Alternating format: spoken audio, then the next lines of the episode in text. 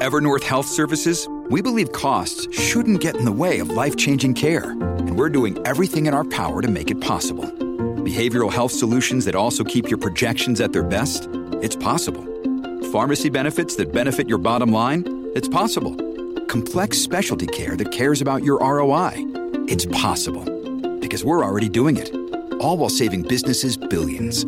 That's Wonder made possible. Learn more at evernorth.com/wonder. Are you struggling to keep up with the latest releases? Want to keep an eye on what's coming out in the next few months for work or your own personal pre-ordering needs? If you need help turbocharging your TBR, Book Riot Insiders is here for you. Our new release index, which is available at the novel level for just $5 a month, is curated by resident velocireader Liberty Hardy from the All the Books podcast. She keeps track of the most interesting books, pre-publication so that you can browse them, know when your favorite author's next novel hits stores, or find your next favorite read.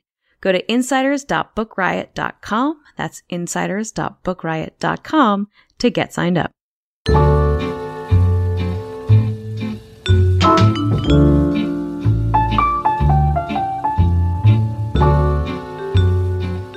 Hello and welcome back to When in Romance, everybody's favorite place to talk about romance novels, not not like your love affairs. We can't talk about those. We don't know anything about them. But romance novels, we got you. I'm Jess. And I'm Trisha. And I would also say that your uh, love affairs might end, us, end up getting us an explicit rating if we try to talk about those. So who's to say? Although looking at our agenda for today, we may well end up with one anyway. So we'll see. I'll do my best not to curse. Uh, I don't know if it's the cursing. I well, you all will will we'll get there when we get there. But uh, this may be an episode that is not one. We we know that you all enjoy listening to When in Romance with the small children in your lives. This may not be that episode. So I don't know. Maybe listen to it first and then decide uh, where to go from there. Um, but before we jump into all of that, uh, we did want to do just like a little, little bit of follow up um, from our last episode when we talked about the Ripped Bodice uh, Inclusion and Diversity in Romance report. And we got a really great and uh, insightful email from um, a listener whose first name I will use, but I will I will not I think that's probably okay. Um, so Heather emailed us um, and mentioned that she was wondering about independent publishing's role in the diversity discussion, um, and actually in the plagiarism discussion as well. And you know, I think the plagiarism side we've maybe talked a little bit about. A lot of the Kindle Unlimited books are uh, indie published. Courtney, Courtney Milan's books are uh, independently published as well, and so I'm not going to say we have address the full spectrum of things to talk about there, but um, I think we've gotten into that a little bit more. We didn't talk about it, um, nor, to my knowledge, does the Ripped Bodice uh, address it. I know they don't in the diversity report, but I don't think they have, um, you know, mentioned anything explicitly otherwise. And I think, you know, just I, I, this is such a great point, and I, um, I'm very, very grateful to Heather for pointing it out. I think this is, you know, there's good and bad, right? I think indie publishing is an avenue to publishing um, for a lot of authors who might have a hard time finding one, uh, and that certainly includes uh, authors of color. Mm-hmm. But at the same time, you know, partly related to some of those plagiarism issues, or or even just you know, um, the way that Amazon highlights different books, it may be that folks aren't getting the opening that they could be otherwise. Yeah, I mean, uh, I think we've talked about briefly, at least, um, how you know indie publishing is not heavily, but is a place where we see a lot of authors of color because they couldn't sell their books to traditional publishers or what they wanted wasn't what traditional publishers were interested in. And they decided to publish them on their own anyway and get huge followings. I mean, um, even within the ripped bodice, um, Rebekah Weatherspoon has done indie publishing for most of her books. And I think she's got um, something coming out in 2020 that is um, through a traditional publisher, but for the most part, her greatest sales have been through independent publishing. Um, and that's one example. And I'm not going to say that every author of color who has tried to go the traditional route and been unsuccessful has gone indie. I'm not going to say that. Um, but it's definitely something to think about. Why independent publishing has sort of a basis of more familiar names in a list of authors of color, but I think they they are linked. So um, there is good and bad as far as um, looking at independent publishing and its role in the diversity report and also the the plagiarizing thing. And that is a conversation that we could have probably for the longest podcast ever, ongoing, never ending.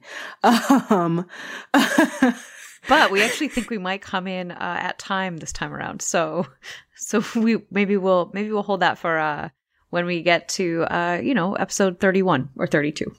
Uh, yeah, we'll see. We'll see what happens. It'll it'll turn into one of those those um church services that never ends. We just turn it to a live broadcast and keep talking. Exactly. Yeah. Yeah. just like we get like a radio station and just 24 hours a day, just go straight through. but it is a good reminder that uh, this is absolutely a thing that um, we haven't talked that much about. And it would be really interesting if somebody, um, I'm not going to, certainly not going to put it on the uh, Ripped Bodice team because they've done such a great job. But if anybody was interested in taking a look at some of those numbers and uh, seeing um, how, you know, authors of color are doing with indie publishing and where there might be room for improvement, I think we can guess it's probably a lot of places. That would absolutely be fascinating to read. Absolutely. So, uh, thank you again to Heather for writing in. Yes, thank you, Heather. Um, we do read people's emails. I was telling Jess before we started recording, I've been having some trouble with Book Riot comments. So if you've been commenting on our posts and have not uh, been getting replies, that is, I think at this point, the, the issue, there was a, a, a system issue, but I, I think at this point that's been fixed. And for some reason, it's just me and my computer and my need to close out my tabs and restart probably. I know that feeling well. Yeah. I have a feeling you and I are not the only ones uh, involved right now who who know that feeling. Um, but anyway, so I will I will work on that and um, see if we can get back to you because occasionally I can glimpse them briefly and they seem very insightful. So thank you as always to everybody who uh, tweets or comments or emails about uh, the podcast. It's really helpful for us to get to see a lot of that stuff. Absolutely, thank you all. So I think that was our follow up segment of the day. Shall we talk a little bit, Jess, about clean and dirty and steamy and erotic and pornographic and all of the other kinds of terminology and loaded words we use to talk about books that include sex? Oh gosh, let's. Where to start? So there was there was a conversation that happened in a few places and it spilled over into Book Riot. We had a couple posts about it. I I got on a little itty bitty soapbox on kissing books about it, um, about the whole concept of clean books, clean romance specifically, which in the romance world basically means there is no sex.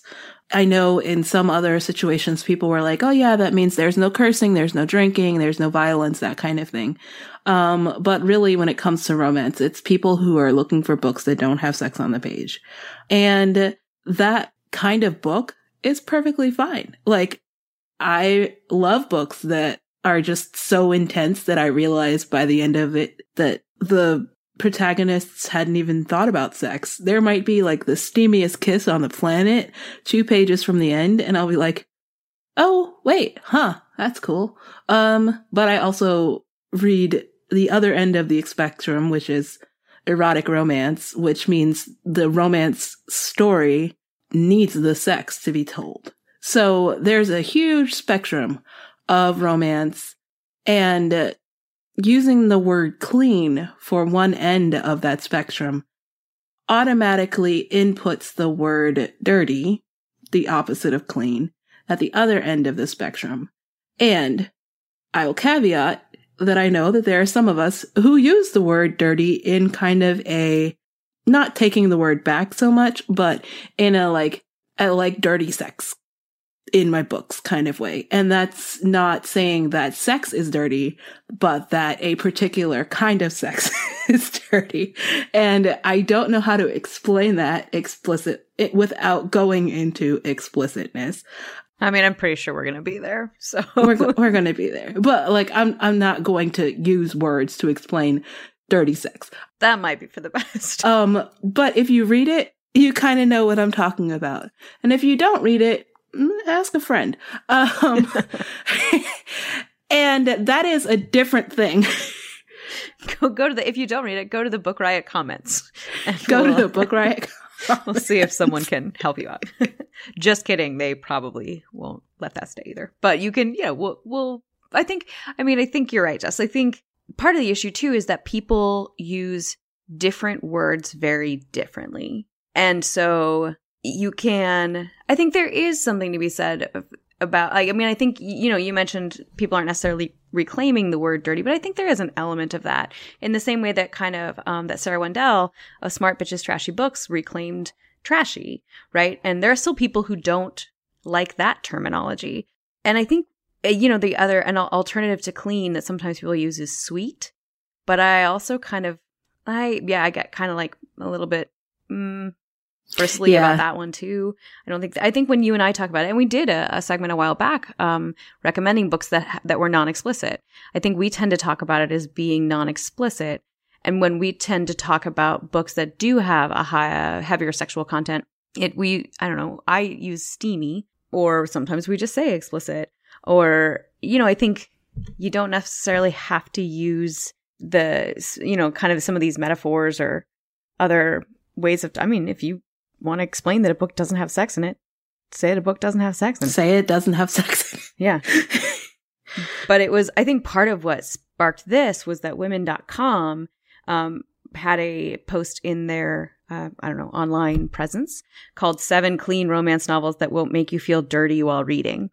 Yeah. And I think that's kind of the, that was a, a pretty explicit, you know, suggestion that if you are reading books with sex in them, you are somehow dirty as opposed to clean. You feel gross because that is, you feel like a, a, a bad person or you feel like you shouldn't be doing that. And it, that's not like, that's not how it should be. Yeah, and I think that's the thing. It shouldn't be, and it's not just because anyone is trying to, you know, tell people how to talk about a thing or how to not talk about a thing, but there's an element of um, kind of that that moves beyond just a person thinking a thing individually. There, it creates a larger system uh, that is not sex positive and mm-hmm. that shames people and frankly, generally women mm-hmm. who are sexually active or who uh, would prefer to be sexually active or who are uh, approving of books and events and you know stories that are sex positive. positive and i think that's kind of it's not just a matter of like oh these words exist it's what the larger implication is um, for the way that we build cultural norms mm-hmm. that some kind of way reading about this on the page is shameful for some reason and, uh, you know, we've, we've had the conversation about like romance versus pornography and that kind of thing and who it's made for and what, what its purpose is and that kind of thing. And we can have that conversation again because some erotica that is not erotic romance could be cataloged as pornography because it is meant, it is written specifically to titillate. Um, and I'll tell you, there are some romance authors who write amazing erotic romance that, you know, is written helpfully to titillate, but also is part of the story. And there are some authors who just write really great sex scenes to improve the story, or you can take them out and the story is still just as good.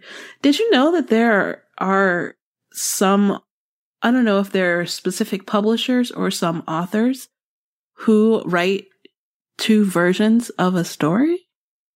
So I've only seen a little bit of indie uh, publishing authors kind of play with that a little bit, kind of say like, here's the open door version of the scene and here's the closed door version of the scene. If I'm remembering right, Penny Reid did that with um, Friends Without Benefits when she f- had just really first, which was like her second book, and in her first book, she didn't um, write an explicit sex scene. And I think for that one, she was just kind of dipping a toe in the water of it. And I feel like there's another indie author who I've seen do that. But, but yeah, I, it was, I was a little surprised that somebody would, I mean, it's cool, let, you know. Yeah.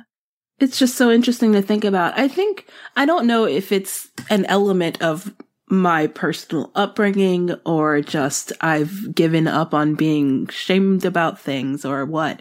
Um, but I've never seen sex on the page as something to think about as bad. Um, so even if, you know, I read all types, if I read something that has what is not clean pages, I don't know. Um, it's not like suddenly I'm taken out of the story or I'm, I feel like it shouldn't be there. And I know that that is part of society and anti-feminism and sexism, misogyny, all of that that's come together to make women feel like, particularly women, but people, especially in the United States, feel like they shouldn't be interested in the process of step of sex and in how sex adds to a relationship of any sort. And it's just clean. Yeah. It's not where my brain goes. And I think too, it also, cause, you know, I'm firmly of the mind that people should be allowed to have as much consensual sex as they want, adults in particular. Um, and I think whether that's all of the consensual sex or no consent. You know, like you should not have any sex that is not consensual, to be clear. I don't mean no consensual sex. I like as in you are still sexually active. Non-consensual. I mean, if you are not having consensual sex, you are you should not be having sex at all. Uh, mm-hmm. So anyway, quick disclaimer. Um, but I do think that to break down romance and erotic romance and sex scenes in books as either just clean one five letter word, or dirty, one five letter word, is it does a disservice to what could be far more interesting conversations about consent or about um, the way that we write about sex and talk about sex. And I think that there are books that have sex scenes in them that are really problematic, but it's not problematic because it's a sex scene. It's problematic because there is some element of um, of non-consent or some element of violence or some element of something else that is misogyny, whoever, you know, whatever the thing is. I think when we just say books with no sex are good and books with sex are bad, then we're we're just really losing an opportunity to have a much more interesting conversation because there are also really problematic books that have no sex in them. Truth. Um, but your mention of pornography made me think of uh, I think it was Danika Ellis at Book Riot shared a, an article about uh, from the feminist librarian called "Own Your Smut," which is about sexually explicit media and language. And the writer of that post, um, which we will link to, is uh, Anna Clutterbuck Cook, who I think this is her blog. So obviously she is the writer of the thing. But she mm-hmm. was kind of um, saying that she explicitly refers to the erotic writing that she does as pornography or porn. She uses porn, smut, and erotica, I think, pretty much interchangeably because she thinks of the, the distinction between erotica, which is more highbrow and legitimate and artful, and porn, which is crass or Ill- illegitimate or gratuitous. She feels like that is a harmful distinction. And I think I see what she is saying. I'm not sure I 100% agree with her. Um, in part because um, she was uh, referencing a tweet from Nicola Davidson who was saying uh, that she didn't appreciate, in very strong language, she said she did not appreciate that erotic romance authors um, were equated with writing porn. And I think that this post doesn't necessarily make the distinction between erotic romance and erotica, which you and I have talked about. And the very quick one sentence version of it is, as Jess said kind of earlier, that erotic romance does contain a romantic story erotica isn't as heavily reliant on story. That's what I, that's how I would describe it, Jess. I don't know if that's how you would as well. Yeah, I mean there there's erotica that has a plot, but it doesn't always rely on it. Sort of the way that if you experience porn in any format, it you know, there's a plot, but the sex is the is the center of it. Yeah. I think that makes sense. And I think that that the thing that this post from the feminist librarian um is not discussing as much, and maybe intentionally, right? Is the fact that we as a society are not in a place where we can accept or um, understand what that role of erotica or porn could be. And so if you are an erotic romance writer, I think you don't want to get grouped in with a thing that is considered to be dirty or dirt to be and I you know there are also to be very clear a lot of uh, pornography does have elements of problematic pieces whether it's misogyny or you know whether or not um, actors or actresses are using condoms or you know like there's just a lot of things about porn that at this point in many realms not all is still really problematic. And so i think that equation i can understand why an author would push back against that equivalency yeah. And, you know, it all goes back to puritanical America. Um, because even if you think about the stuff that is more driven towards men, it's all dirty books, dirty magazines, dirty movies because it's about sex. And, uh, you know, this, the whole concept of clean versus dirty. I, I keep hearing, um, I don't know if you're familiar with the Music Man, but Hermione Gingold is the actress who plays um, Eulalie Shinn in the movie version from the 50s. And there's this whole scene where they're talking about dirty books in the library. And I just hear her, he- her voice in my head every time. It's like, she advocates dirty books. And of course, I can't say it like Hermione Gingold because she's amazing. Um, but there's just this thing where it's like, what, what is dirty and who is it dirty to? Mm-hmm. Yeah. Yeah. I didn't expect to get quite there I was gonna say, if you have like a YouTube clip of that, Jess, you just send it to me. I'll stick it in the show notes. Everyone will know exactly what you're talking about. It'll right. be great. I, will get that um, to you. I promise. But yeah, I like I said, I, I think there is, and I think you and I are both of the mind that there is a lot of nuance here. There's a lot of sort of cultural expectation, and a much more interesting conversation could be had than is just clean versus dirty. Absolutely. Uh, so anyway, like I said, we'll we'll we'll link to what whatever we have. Um, whether it includes a Music Man clip or not, I don't know. Wait and see. we'll Take a out. look at your show notes and see what is down there. so that is that conversation. The other thing that we wanted to discuss today a little bit, um, kind of came from a post show uh, conversation Jess and I were having a couple of weeks ago about rereading and whether we reread or not. My sister actually asked me once, because I think we've mentioned on the show, I am a rereader, and I think you are not. Is that right, Jess? I am not. I have tried to pick up things that I had read before and ended up sort of walking away from them. I, I used to be back before I had my own expendable income and a limited number of books. Mm-hmm. And couldn't go back to the library because I kept keeping books too long. That's another story. Well, and now story. you're a librarian, so like, I mean, people should know librarians understand that problem. Just bring your books back; it'll be great. Just bring your books back. but yeah, no, I nowadays I I do not believe in personally rereading because there are so many books on my want to read list, either physically in my space or just on my mind. Okay, so let me tell you why I do reread because I'm similar in that like my TBR is hundreds of books long. Like I even have the books, like whether it's on my Kindle or in my bookshelf, like I have them. But I will reread for a couple of reasons. So first of all, I sometimes appreciate the familiar. Like I kind of appreciate knowing how a book makes me feel so that I don't have to kind of I kind of like removing that X factor. Like there are times when and it's usually when I'm sick or when I'm stressed or when I don't have a lot of time to read, it's nice to be able to think like, okay, I need to relax for half an hour. What book will do that for me? And then I will pick it back up. And I also kind of like knowing ahead of time, like I can kind of pop in and out, right? Mm-hmm. Sometimes I will reread a book from cover to cover, but other times I will just kind of like skim through, read a scene that is very sweet or sentimental or that is very action oriented or, you know, whatever and then like skim through something that's super boring and like move on. Another thing that I do is to reread, and this is less common, and I will explain why in a minute, but I will reread to catch up with a series. Like I know a lot of people, when a new Harry Potter book would come out, would reread the whole Harry Potter series, uh, which is very fair, like totally makes sense.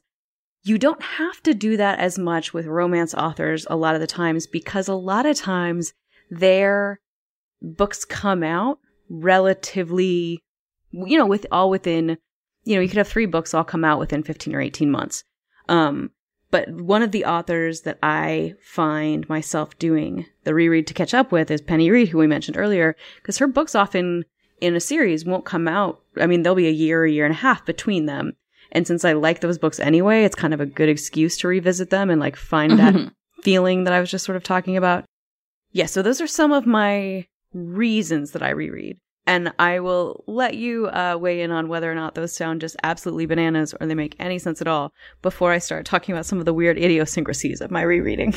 I mean, those are all, those are good reasons to reread. I I can totally see somebody who is not me you um, rereading for those reasons. I think one of the things that is a, an issue for me is that I have to read every word whenever I pick up a book. Uh, I ah. can't, I can't skim. I can't, mm-hmm. I can't jump from scene to scene, even if I know what it is. Like I'll, I'll I'm doing like a book club discussion at the end of the week and it's for Parable of the Sower, which I read less than a year ago, maybe a little more than a year ago. And I keep picking it up and trying to like find all of the areas where I know I need to remind myself of things happening. And then I end up reading huge swaths of it at once because I, I mean, I don't know how I made it through college. Um, but, but I just, did.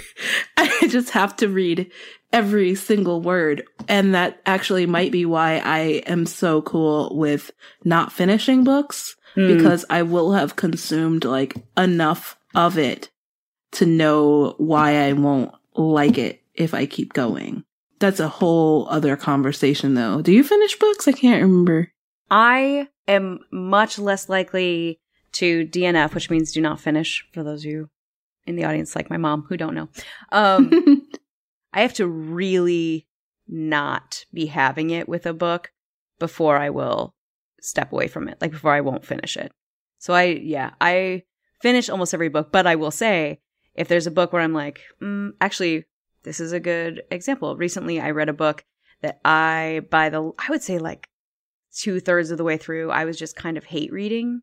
But I wanted to know, I wanted to know if they were going to come back around and fix all of the things that were wrong with this book, like the attitudes of it and the characters and everything. Side note, they did not, which is why I did not talk about it here on When in Romance.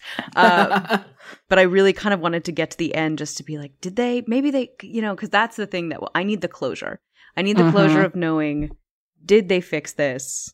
No, yes. I'm much more likely to stop reading a book just because I'm bored than because I don't like it.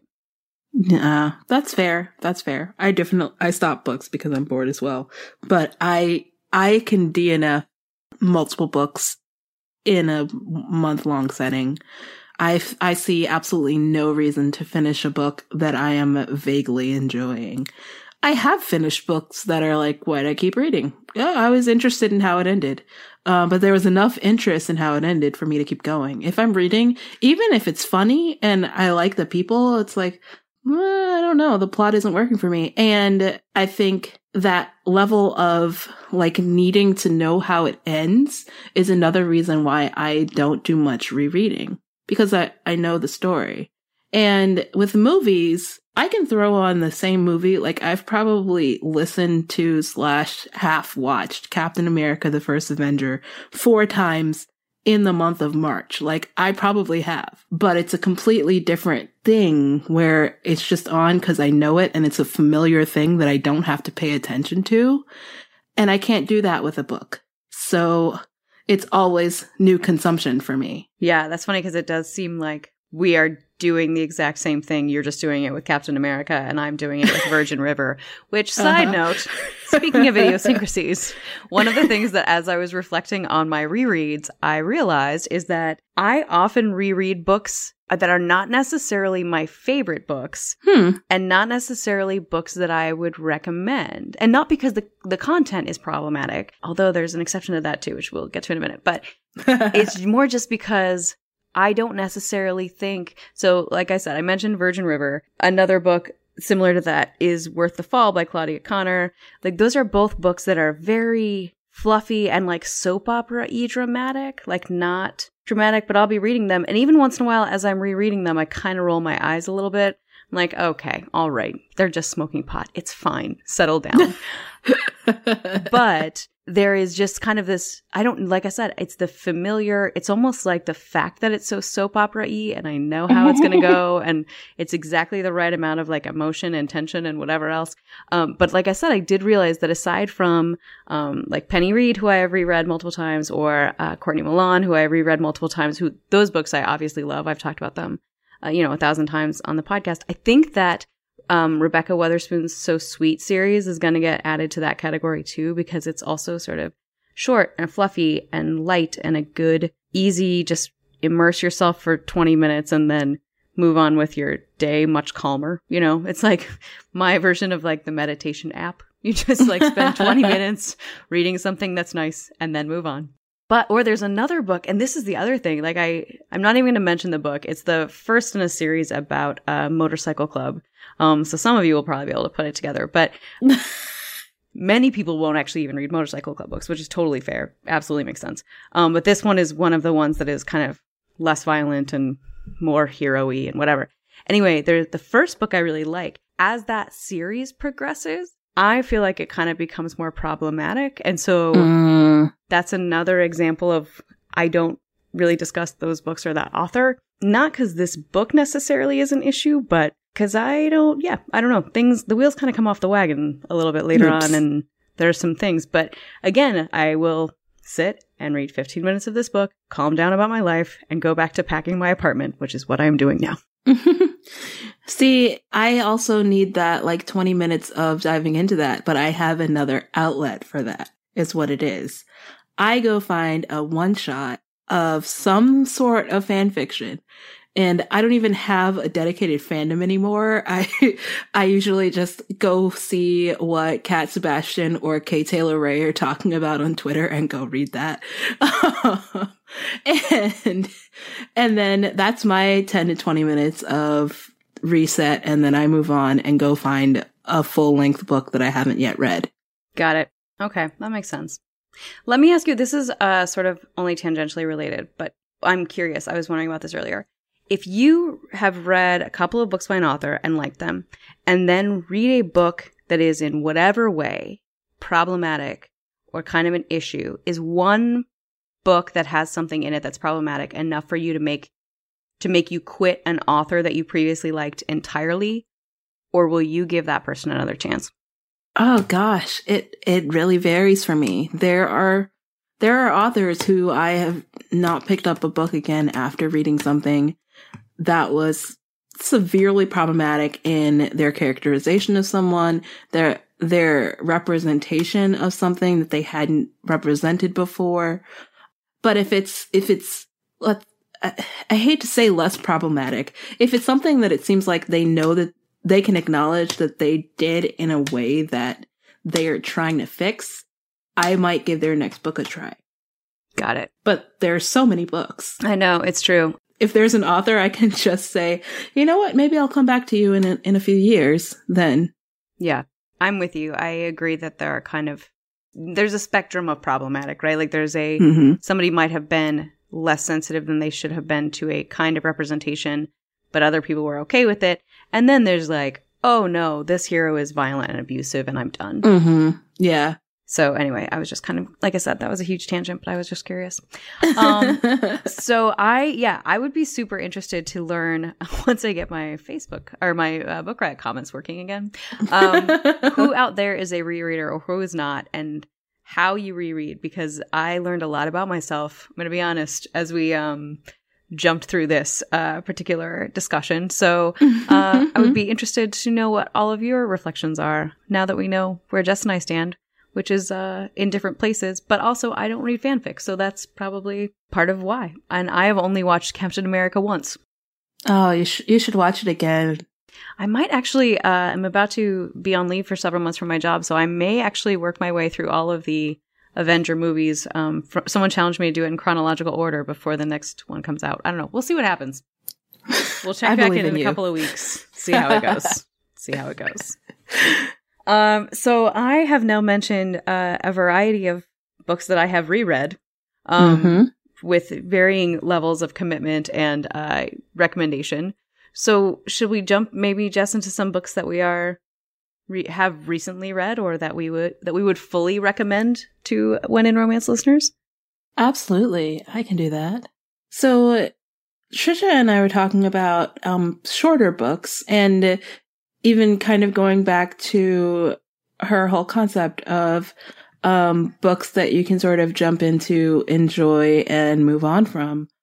Um which is great when you are either like me trying to get through the 20 million books that you want to read or like Trisha just have a whole lot going on and want to read something and move on. yeah. um short books are great and we've talked about reading novellas before and I think be- in part because it's something that is really popular right now either with anthologies or just, um, you know, certain publishers or certain self independent publishers who want to write shorter stories so there can be more of them, which I am all for. Um, short stories are really cool. And one place where I've started to go to find some actually much shorter uh, romances that have an a still successful story arc because that, as we discussed a few weeks ago, is the key to a good novella. Um, is Carina's Dirty Bits. Um, and I've only read a couple of them, but, um, the one that stands out to me the most is Going Down by Barbara Bell. And I just looked it up. It's actually only 13,000 words and it feels like so much more of a story when you're reading it. Um, it's about a young woman who, um, we begin the story with her in an elevator and uh, her supervisor, which is, you know, it can be squicky for some people. I know that. Um, but it, it works in this particular story, um, who she had kind of an encounter with previously and then something happened and she doesn't know what and they never spoke again really, um, gets on the elevator with her and then it breaks down. Oh, you love a stuck in an elevator story, Jess. I do. I don't, it's like, it's like, did you say elevator? Did you say two women, one of whom is bisexual, stuck in an elevator together? who have had a history who might still have some chemistry. I think you did. Um, so, you know, the elevator is stuck just long enough for them to figure out what the heck went wrong. Um, and then, you know, things go on from there. But it's, it's a really great, really brief story. The cover is just great to look at. Like, it's one with a a shot that I haven't seen on the cover of a novel before. So it's, it's just easy, quick, fun, and pretty sexy because this is the dirty bits. Speaking of dirty. Yeah, speaking of dirty. So you mentioned that yeah, you got this on Carina's Dirty Bits. Is it is it a published book that people can find or is it like a I don't know, indie pub like is if we go on Amazon or it is available on Amazon. Got it. Um, and you can see basically all of them on Carina's um, website. They release them in clumps at a time, so you can definitely see what's available. And they're all they're meant to be short. So if this is if you're looking for short things to read that still have a good arc and are pretty sexy, yeah, check those out. Thanks, Carina, for for curating that that collection. Yes. Yeah, I like that. Um, well, and speaking of, yeah, as uh, I sort of alluded to and just mentioned as well, I am trying to move and start like a multi month road trip. Uh, if you're a book riot insider, you can listen to the podcast I did with Amanda Nelson about it. Um, but so uh, things for me are a little bit chaotic. So I have actually been returning to a lot of those rereads and those pop in and out books. But the other thing that I have been doing a little bit of is reading part of a book that I think Jess recommended on the podcast, which is I think how I know about it, which is called Geek Out. It's a collection of trans and gender queer romance. It is multiple short stories. Some of them really are more novella length. And the, the thing that's a little tricky about this book is that it is I think only available in hard copy and it is maybe 15 or 16 dollars. So it's a little bit more of an investment than a lot of what we usually recommend on the show. But as we've discussed before, if you are supporting uh, more inclusive romance, and this absolutely is that, uh, and you can swing it, then it's worth checking out um, if you can manage that.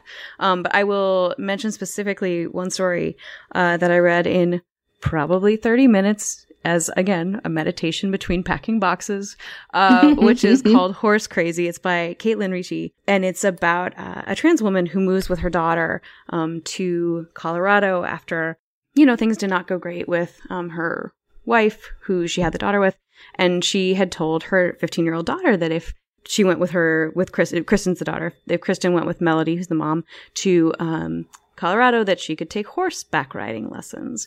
And as it turns out, Derek, the horseback riding lesson instructor, is uh, very handsome and very charming. Um, and it's a it's a really lovely story. Like I said, I read it in probably twenty or thirty minutes. Uh, there was one moment where Derek uh, says to Melody, "Oh, are you going to be here tomorrow?" And she says, "Yeah." Um, and he said, "Okay, cool. I'll come find you." And Melody's like, "I didn't understand why, because I'd already paid for all of the lessons." she was not quite getting that Derek was uh, maybe maybe hitting on her a little bit. I was like, oh, I feel that. I feel you, Melanie. I totally get it. Um, but it was a really lovely kind of uh, charming story, and it's um, because we did just talk about short stories uh, not that long ago. Um, I wanted to offer something that was part of a larger book where you could get some other larger, uh, longer stories as well. I've not read all of them yet, but the ones that I have, I've really enjoyed. Um, so again, that is Geek Out. It's a collection of trans and gender queer romance. Uh, and there, there's not an editor listed, but it does say LT3 Press presents Geek Out. And I will make sure that there's a link to it in the show notes so that you can find it if you are uh, looking for it. Awesome. Yeah, that's a great collection. I loved reading it. Um, I, I don't know if all of the stories there are available individually. I do know that Defying, Defying Convention, which I think is the first one, is available individually because I realized I had it after I'd read the, the entirety of Geek Out because that happens. That happens. Oh, sure. Yeah. All the time. I mean, whatever. These things, yeah, that's the way it goes. That's the way it goes. so if, if you are a regular listener to When in Romance and you are wondering, hey, Jess hasn't mentioned Alyssa Cole a single time during this episode. Guess what? It's time. It's time. it's time because another shorter but still longer, like my Kindle said that it was kind of like a two and a half hour read. So an evening or a Saturday morning or a really long lunch break, um, whichever you want to do, will give you the chance to read Can't Escape Love, which is um, the newest novella in the Reluctant Royal series. And it is the best thing. Okay, time out. I was going to talk about this book, and you explicitly said that you wanted to talk about it. So you're going to have to do slightly better than it is the best thing. I know I've, I can move on. I just had to say that and be my little dorkish self for a second. Um, if you have read the previous books in the Reluctant Royal series, you might be familiar with Reggie, um, who is Portia's twin sister. Both sisters appear in A Princess in Theory, and then uh, Portia is the heroine of A Duke by Default, and you get a little more of Reggie in that book with Portia's connection to um, Girls with Glasses, the website that Reggie runs, and um, just you know they're being sisters and figuring out their own relationship, which has had some trouble in the past. And this actually takes place somewhere along the timeline of a Duke by default. There are things that are happening in that book um, that Reggie and her new friend Gus are discussing when Reggie finds out about them. There, there's this great scene er, really early on, so I'm not like spoiling anything, where their mother is like, "What is a sword, babe?" Because oh, yeah. if you recall in A Duke by Default, the whole sword bay thing, which is adorable. Um, and something that we can definitely talk about at another time. But anyway, so Can't Escape Love has an interesting setup because you have Reggie, who is a young woman living in New York with atax- ataxia. Did I say that right? I don't know. Okay. Um, she was sick when she was younger and now she is disabled. She doesn't walk very well. Um, so she is usually in one of her fleet of wheelchairs. Um, she is a very, very, very large, proud nerd. Um, and there have been so many geeky references in this book that I was delighted to understand and feel in my soul. um, and she is having a problem at the beginning of the book. She can't sleep. And what used to be one of her assistants with that is no longer available. So she contacts the person whose live stream she used to watch and listen to and communicate with and be like, Hey, can you make some recordings for me? And he's like, no. Um, but cause that's weird. That's weird. But uh, I mean, I can call you and like bore you to sleep. Maybe. I don't know. Um, so that's how their relationship starts. And it just goes from there. And it turns out he's an escape room designer and he is dis- designing the escape room based on her favorite anime. So there's also that. And it's just adorable and really darling and pretty darn sexy and won't take much of your time. So you should read it. Even if you haven't read the other Reluctant Royals book. See, and that's always key too. You can read it by itself. It can stand alone. But you want to give folks the name one more time? Can't Escape Love by Alyssa Cole. Oh, get it? Because there's an escape room. Yep. Yep. so yep. smart. Uh yeah, we do love our Alyssa Cole. We also love our Courtney Milan. And I already mentioned the Brothers Sinister series, which um I, is a reread for me. I've reread multiple times, but uh, I will mention one of the books that I've reread this weekend. Uh, again, give myself like an hour of time out. Is The Governess Affair by Courtney Milan. And this is a little bit less of a, it's not as much of a fluffy book as, um, you know, Virgin River or uh, the Claudia Connor book I mentioned, or even So Sweet by Rebekah Weatherspoon. There's a little bit more depth and weight to this book. And I will also uh, mention a quick content warning that there is physical abuse and sexual assault in the book. It doesn't happen on the page, but it's discussed. Um, and the story of this book, which you can also read completely independently of the series, although it's a fun uh, preview into where the series is going to go, especially at the end. Um, there's a governess, Serena Barton, who was let go of her from her position. She is pregnant and so um, the person who got her sacked and also got her pregnant uh, through non consensual sex is the Duke of Clermont. And he is not great. So he's gone. Like he's trying to win the Duchess back because he's messed up and like he's a huge disaster. He turns out to be awful. And we learn more about how awful he is in the next book in the series, but he's pretty awful here too. Uh, and he has this guy, his merciless man of business, as he is described, the Wolf of Clermont, who sees this woman, this governess, coming and just sitting outside of the Duke's estate every day, waiting to get some recognition or some something so that she can raise this child. And so the uh, Wolf of Clermont, who's also named Hugo Marshall, is trying to kind of you know, break this woman's spirit and get her to go home, but also is a little bit falling for her.